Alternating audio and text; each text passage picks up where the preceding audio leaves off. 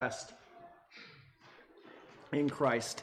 Uh, I invite you to turn this morning to Acts chapter 2 once again. Acts chapter 2, verses 42 through 47. This is going to be our last sermon here in this particular section where we've kind of slowed down a little bit. Uh, and as you turn to Acts chapter 2, um, I've had a hard time figuring out this week how to help us enter into our text this morning because there's just so much I want to say. Uh, there's so much that I think we all need to hear, and I just couldn't figure out how to say it all. Uh, and as I was praying about it, my mind kept returning to the fact that Jesus isn't in a hurry. Uh, he doesn't feel the need to say everything at once or get it all done in one big shot. Uh, Jesus takes his time. He leads us step by step. And I think that is such a comforting thought to me. And I hope it's such a comforting thought to you as well. And so, despite my uh, wanting to say lots and lots of things and drown you all in a fire hose of Greek grammar, history, theological reflection, uh, I've managed to settle on one big problem that all of us face. And then I want to talk about the ways that Jesus invites us to address that problem by the way that we seek first his kingdom together. And that big problem is loneliness. Uh, so many of us feel lonely. Some of us feel lonely by ourselves. Uh, we don't have people reaching out to us. We sit by ourselves. We feel isolated and left out. Uh, kids, some of you might feel that way. Some of you might have classmates that feel that way. Uh, that kind of loneliness is not good. Jesus says it's not good. Remember, even back in the Garden of Eden, Jesus saw that Adam was alone, and he said, It is not good for man for people to be alone. It's not good to be lonely. And it's also not good to feel lonely when you're with others. And this can happen when there are other people around you. I think we've all had this experience, but they're not listening to you. They don't seem terribly interested in you. You don't feel safe in trusting yourself to them. You don't feel welcomed into their life. And that isn't what Jesus wants either. Uh, Jesus doesn't want people to be lonely in his church. In fact, as we saw last Sunday, he wants you to be welcomed openly into the lives of his, his people. He wants you to experience what it means to have other people bear your burdens. He wants you to uh, live each day with the confidence, to walk around in the joy, knowing that the people in your life who are around you know your needs because they listen to you and they show they care about you with their actions and their words and even their facial expressions. Hospitality, which is the biblical word for that concept I just described, and community are foundational to life in the kingdom of God. And now I say all of that, uh, but the reality is we know that there are lonely people in the church. There are lonely people in our congregation. And that should not only make us sad, but it should also spur us to ask Jesus to work in our body, to work among our, us, so that people would not be lonely, but regularly and warmly welcomed into our lives. And so, specifically, actually, as we look at this morning, we need to ask Jesus to help us work out one more element of the rule of life we've been talking about for the past three weeks. Two weeks ago, we saw the disciples devote themselves to discipleship and to Sunday worship in verse 42. This morning in verse 46, we're going to see the disciples devote themselves to regularly meeting together to pray with each other, to pray for each other, and to enjoy one another's company as a gift of God. So, our goal this morning is to explore how we are called to organize our life together so that through regular prayer and regular fellowship, we experience the welcome, the generosity, the goodness, the burden bearing, the, the joy of Jesus himself through his people. And therefore, we aren't lonely because we're connected to each other by the experience of Christ's own love as it pours from him into us and out into each other. That's our goal. It's a pretty modest goal. Um, we're going to try and reach it by uh, looking at how the disciples were first devoted to daily prayer, and then how they were second devoted to holy gatherings or holy friendship. And then finally, I'll give some thoughts on how we can devote ourselves to these things today. So let's read Acts chapter 2, verses 41 to 47, pray, and then we're going to get into all of this. Acts chapter 2, starting in verse 41. So those who received his word, that is Peter's sermon, those who received his word were baptized, and there were added that day about 3,000 souls. And they devoted themselves to the apostles' teaching and the fellowship, to the breaking of bread and the prayers, and awe came upon every soul. And many wonders and signs were being done through the apostles, and all who believed were together and had all things in common. And they were selling their possessions and belongings and distributing the proceeds to all as any had need. And day by day, attending the temple together and breaking bread in their homes, they received their food with glad and generous hearts, praising God and having favor with all the people. And the Lord added to their number day by day those who were being saved. Thus far, the reading of God's own word. Let's pray together. Father, we thank you for this word which you have given to us. And uh, Lord, we pray uh, that you would bless it to us, um, not simply in the sense that we uh, understand it with our minds, but in the way in which we want it very much to change the way that we live, and the way it shapes our hearts, and the way that we feel about each other, and the way it shapes our mouths, and the way we speak to each other, and our hands and feet, and the way we serve each other and welcome each other. And so, Lord, we pray that your spirit, which alone can accomplish these purposes in our life, that uh, your spirit will go out now with your word and would give us minds to understand, uh, hearts to believe, and ears to hear, uh, so that we can do all of this. Father, may the words of my mouth as your preacher, and may the meditation of all our hearts, may it all now be pleasing in your sight. And we ask this all in Jesus' name. Amen. Okay, so the first thing I want to look at is how the disciples practiced a rule of life that emphasized daily prayer with each other. Uh, and to do that, we need to talk about the translation. So I'm the one responsible for using the English Standard Version as our common Bible translation here at Grace. Our elders uh, were gracious enough to grant me that request when I first got here. I love the ESV a lot. I use it for my own reading. Uh, my family uses it. We use it.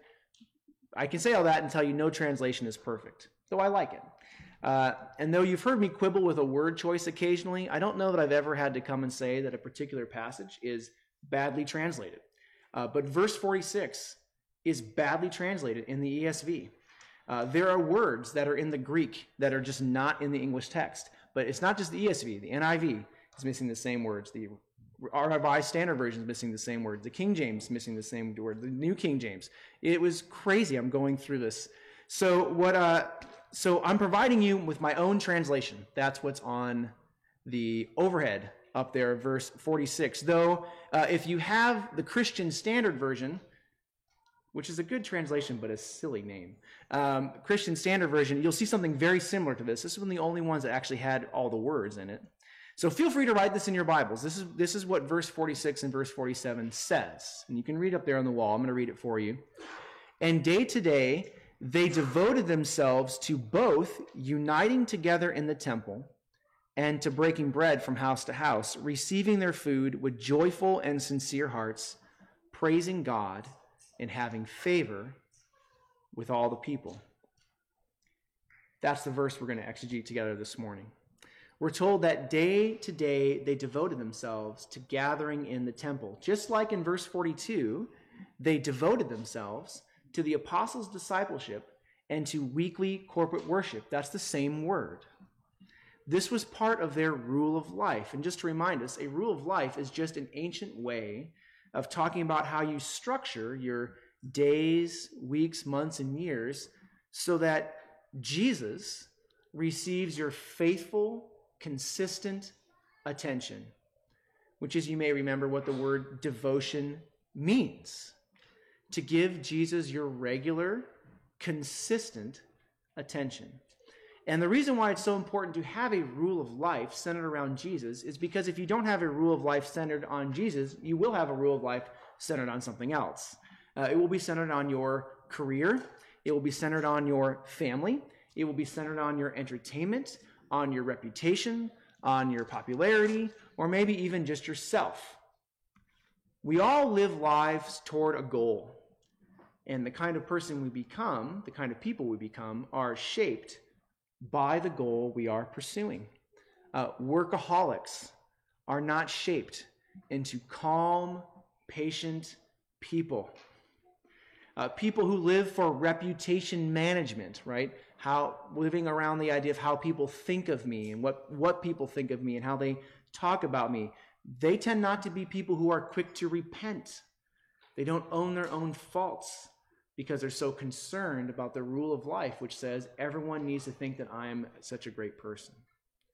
There are people like me who organize their life around omnicompetence and perfectionism, which is really a form of reputation management. And people like me who have made that a rule of life for a long time, they can struggle with gentle responses to others' imperfections and with empathy towards others' failures because my rule of life, which I had for so many years, was I will never fail. How come you're failing? Uh, I spent a large part of my life living along, living according to that rule of life, and I've been trying very hard to repent of this for years. Repent of being so focused on being good at everything that I don't have to worry about failure.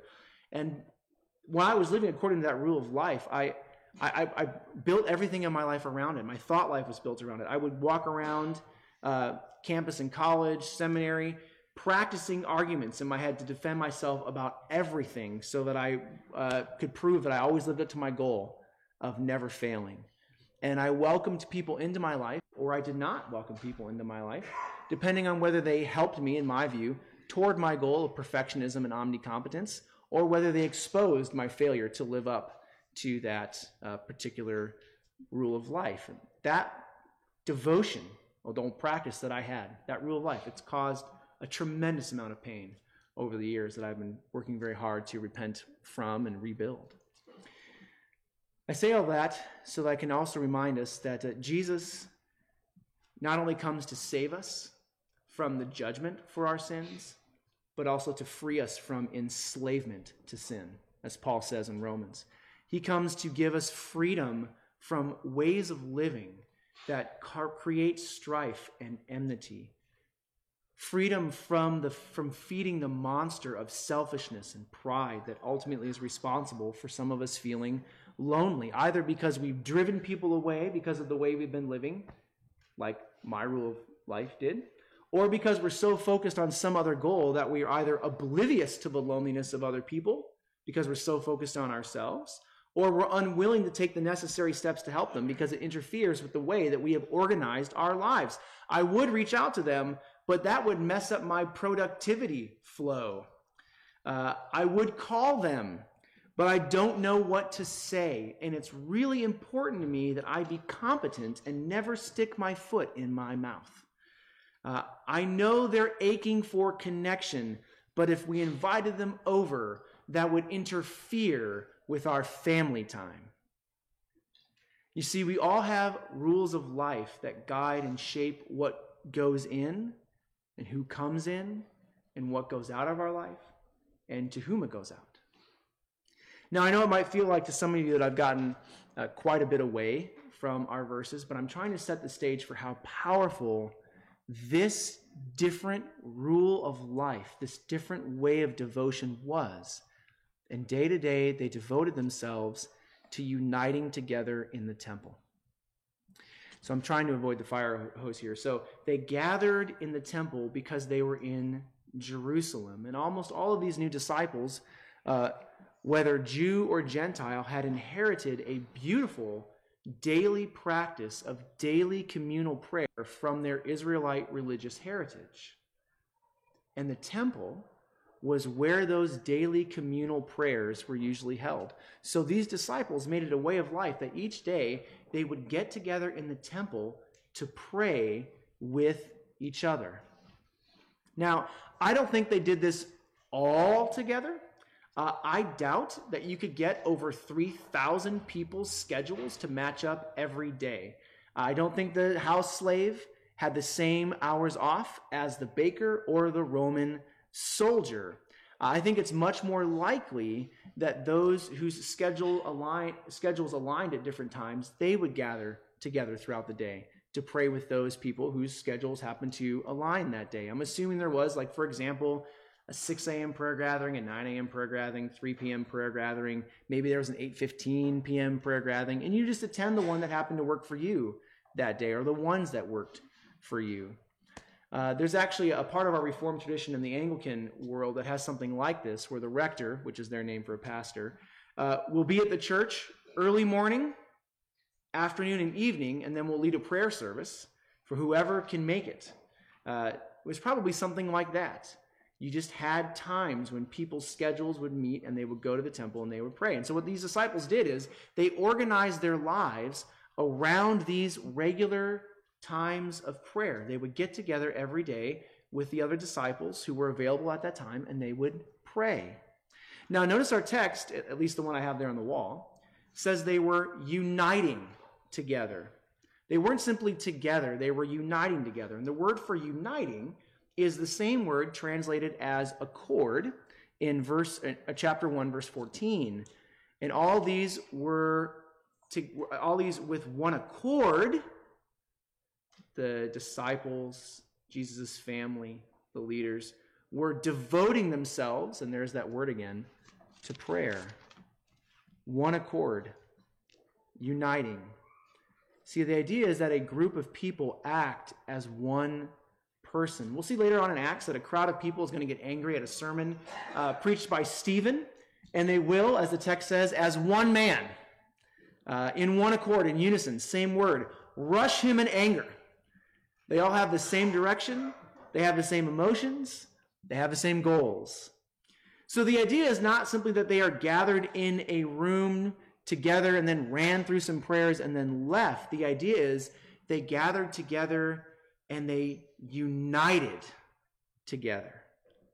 They talked, they listened, they heard the sad things and the hard things and the happy things and the joyful things. And then, having united together, they prayed with each other and for each other as one person. They had the same direction, the same emotions, the same goals. They lifted up their hearts to Jesus and lamented in prayer with each other as one man in unity. They struggled in prayer alongside each other in one accord, united as one person. They gave thanks to, together with one mind and asked for the gospel to go out with one heart because they were united together. They made it a practice each day, you see, to welcome each other into their hearts so that then they could pour the content of their now united heart out to Jesus together in unity, in one accord, as if it was one person praying. What an incredible rule of life. What a beautiful way to structure your day. Isn't that so powerful? What a wonderful thing to know uh, back then that whatever happens in your day, you would have the opportunity to gather with other disciples of Jesus, pour out your heart to them, receive their hearts back, and then pray together in mental, emotional, and spiritual unity, rejoicing with those who rejoice, weeping with those who weep, praising God, lamenting to God together as one every day. Uh, this is one of the reasons why I connected this idea to loneliness. Part of being lonely is feeling that the day in, day out realities of your life are not carried by anyone else but you. They're only in your heart and they are no one else's heart. And when you believe that that's the case, or when that is the case, it is hard to believe that your burdens are carried by Jesus' heart. Uh, my friends, I'm going to talk about this more in a second, but I want you to see that Jesus here is holding out a profoundly different rule of life than we have inherited from our culture. This is not family first.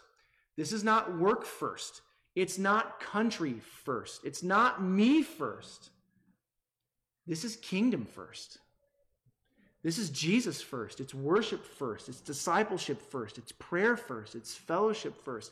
This is a way that they lived out together regularly Jesus' command to seek first the kingdom of God, and all these things will be added to you. And just to add this uh, before moving on to our next point, realize that this uh, probably also was not a huge time commitment. How long did this take? Maybe sometimes they were long, but probably took a half hour, maybe an hour. Prayer meetings just aren't that long. But what a profound effect this had. And you can see the profound effect by the next part of the sentence. And day to day, they devoted themselves to both uniting together in the temple and to breaking bread from house to house, receiving their food with joyful and sincere hearts, praising God, and having favor with all the people. And I realize where we're at on time, so I'm just going to say three things quickly so we can spend the rest of our time thinking about how this looks today. Uh, so, first, notice they broke bread from house to house. And what that means is these disciples uh, ate together regularly in different people's homes. And this would very much look like our growth groups in some ways. Um, because, of course, you cannot fit 3,000 people into one house. Even if it was an aristocratic villa, you're not fitting 3,000 people into one house. So it would have been, by necessity, smaller groups. And we don't know if these were assigned groups, like our growth groups are here at Grace, or if they were sort of ad hoc collections of people, or whoever happened to be around that particular night, you'd have a volunteer and they'd all go over. We don't know that. But however it worked, the text tells us that they were devoted to these gatherings like they were devoted to prayer, to weekly worship, and to the lessons of discipleship. They devoted themselves to both uniting together in the temple and to the breaking of bread and prayer. And for those Grecophiles out there, which I know there are a few, it's a te te construction. Both and together. It governs the, the main verb. So that means the Roman soldier and the Jewish tax collector and the slave and the aristocrat and the kids and the elderly and the apostles, in some variation, all spent regular time together. And when they did, they ate together. They broke bread in their homes, uh, which means that they they invited people to stay and talk, maybe even play games occasionally. Uh, when you want people to leave, you don't invite them uh, into your, your home to eat with you, right? When there's someone you don't want to invest in or be with, you do not say, hey, would you like to come over and eat with me? You think, oh man, if I turn my shoulder this way, they'll think I was paying attention to something over there, and maybe they'll walk by me and I won't have to talk to them. It's going to be fantastic. Avoidance is wonderful. That is not what happens here. They invited people, even people who I'm sure were very difficult to invite, into their home. Remember, you have the Roman soldier and you have the slave. You have the conqueror and the conquered. You have the Jewish tax collector and uh, you have the people they collected taxes from. Like they're all gathering together. What this shows us is that this church adopted a rule of life, a way of inhabiting their time and space of their lives that showed hospitality and neighbor love to their fellow disciples, even when it was probably difficult, by daily inviting them into their homes to stay and to talk and to be loved. And there, notice they were receiving their food with joyful and sincere hearts, praising God. And by praising God, Luke just means they gave thanks for God's excellence. Thanks for his kindness. Thanks for his goodness, for his love, his provision, his truthfulness, his mercy, his justice. And they did all of this as they were gathered together around the same table, or actually probably on the floor, eating, the kids running around. And so as they gave thanks for God's excellence in light of the community that Christ had gathered, they gave thanks for his excellent wisdom and the God who knows how to take the brokenness of the world and bring it together in the redemption of Christ in a real way, in an embodied way. And the only phrase that I could think of for this kind of unified life is uh, holy friendship. Uh, by which I mean friendship that reflects Jesus' hospitality, friendship that uh, gives his goodness, friendship that receives it from other people and welcomes it in and welcomes them into your, your lives. Friendship that sincerely, notice the text says that, and honestly wants to give the joy of life with God to each other. So, even as the church built its life around prayer together, they also built their life around being together in each other's company every day. They also shared food together. They prayed prayers of thanks for each other together. And that rule of life filled them with joy and it filled them with profound gratitude, profound thankfulness to Jesus. And can we not also say, made loneliness in the church of God much harder to experience? You're brought into people's homes. They ask you to stay a while, to eat with them. They listened to you. They prayed for you while they prayed with you, and you were loved. So, from there, how does this look today? Uh, it's our final point. Uh, the reality is, having gone through all of that, the way this rule of life played out here in Jerusalem doesn't appear exactly in the same ways in other churches during this time. It doesn't appear like it had the same shape in Corinth. It doesn't look like it had the same shape in Rome. And in fact, the way this rule of life will look in just a few chapters, when many Christians are driven from Jerusalem and they don't have the regular temple rhythms to orient their lives around, will mean that they have to change their rule of life, the way they lived in rhythm together with Jesus to fit that new context. And so I say all that to say that, frankly, the exact same shape we see here in Acts chapter 2 will not work here at Grace. Uh, we do not live in a small, ancient city within walking distance of the church. Uh, most or within walking distance of most of our homes. Uh, we don't have jobs that are run by the rising and setting of the sun. We have electricity. We have morning shifts. We have night shifts. We can't all drive at night. Some of us are too tired from night shifts to drive in the day. That's okay. Rather than being upset by what we can't do, uh, let's think about what we can do. How do we embrace together as a church a rule of life that makes prayer with each other and for each other a constant, faithful practice? And that also creates holy friendships among ourselves in, in today's world through regular devoted fellowship. Well, first, I would say let's use the things that Jesus has already given us. We already have our growth groups. And one of the reasons we started them as a church is to create the opportunity for all of us who live at a distance with each other to gather together to eat and pray and build these holy friendships as we pray with and for each other, where we can grow in thanks for God giving us each other as members of the same body. We can also take advantage of our meal times after Sunday services on the first and third Sundays, like today happens to be the third Sunday, where we can eat together. And maybe all of us can get better at inviting people over to our homes after church on Sunday uh, for, for lunch. And by the way, like this doesn't have to be long. Um, I know all of you think I do not have three hours of energy on a Sunday. I don't have three hours of energy on a Sunday either after church is all done. But it doesn't have to be long. Uh, why not say to someone, hey, can you come over to our house for lunch or just for get together? Maybe about an hour, just about an hour. That's all it'll be like, but we'll eat, drink some coffee, pray. Uh, it'd be great to have you.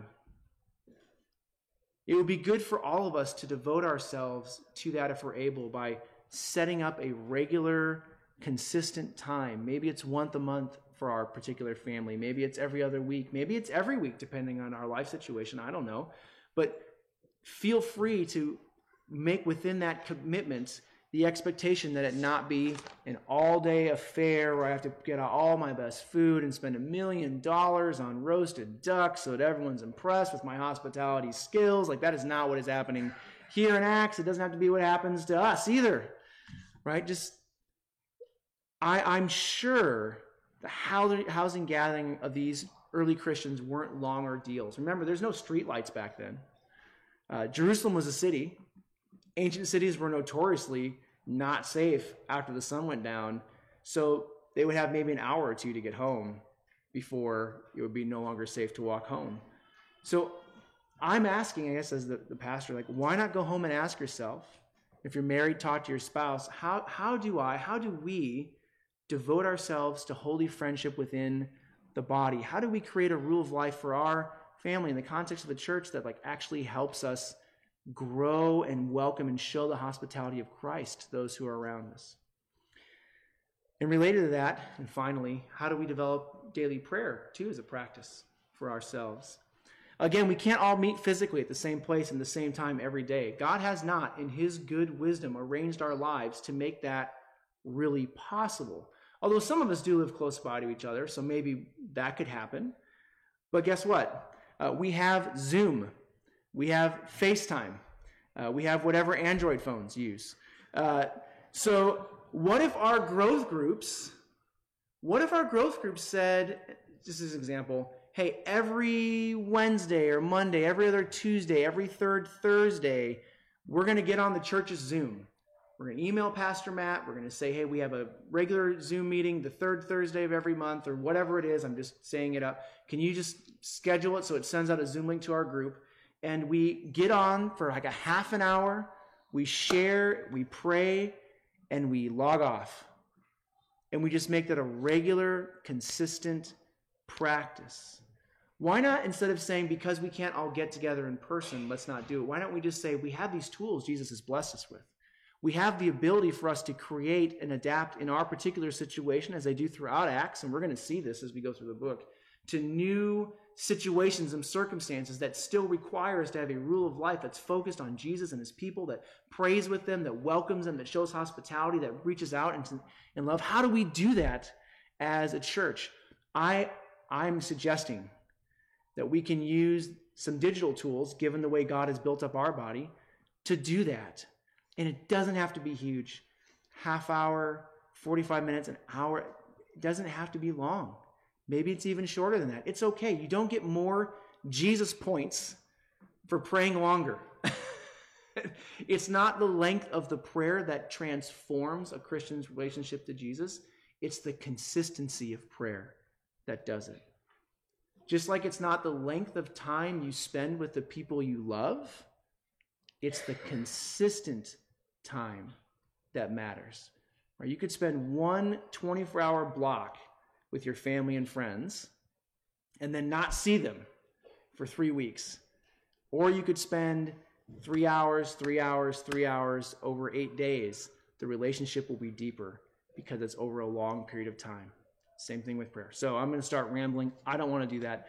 I just really want us to use these tools that Jesus has provided us so that we can have a rule of life that looks more like this that seeks the kingdom first, that says what matters is building up holy friendships and praying together, as well as showing up in worship on Sunday and devoting ourselves to the disciples' teaching and being sure that we're meeting each other's needs and praying for each other. That's what God is calling us to here at Grace a rule of life centered on faithful, consistent attention to Jesus through and with his people. And my friends, all of us, and I include myself in this, we all need to grow in this. I am learning about this too at the same time, and that's okay. Like, let's grow. Let's adopt a rule of life that Jesus tells us and shows us here in this text. And you can hear when you read it produced gratitude, joy, and profound spiritual life Let's do it, produce that in us and will draw us closer to Him. Because as it does that, our text tells us our neighbors will notice and they will love it. They know what it is to be lonely and they will see the blessings of Jesus' hospitality and they'll join us as His disciples as they find His welcome. And we together will experience the blessings of Jesus as He draws us closer together and closer to Himself. Amen. Let's pray together.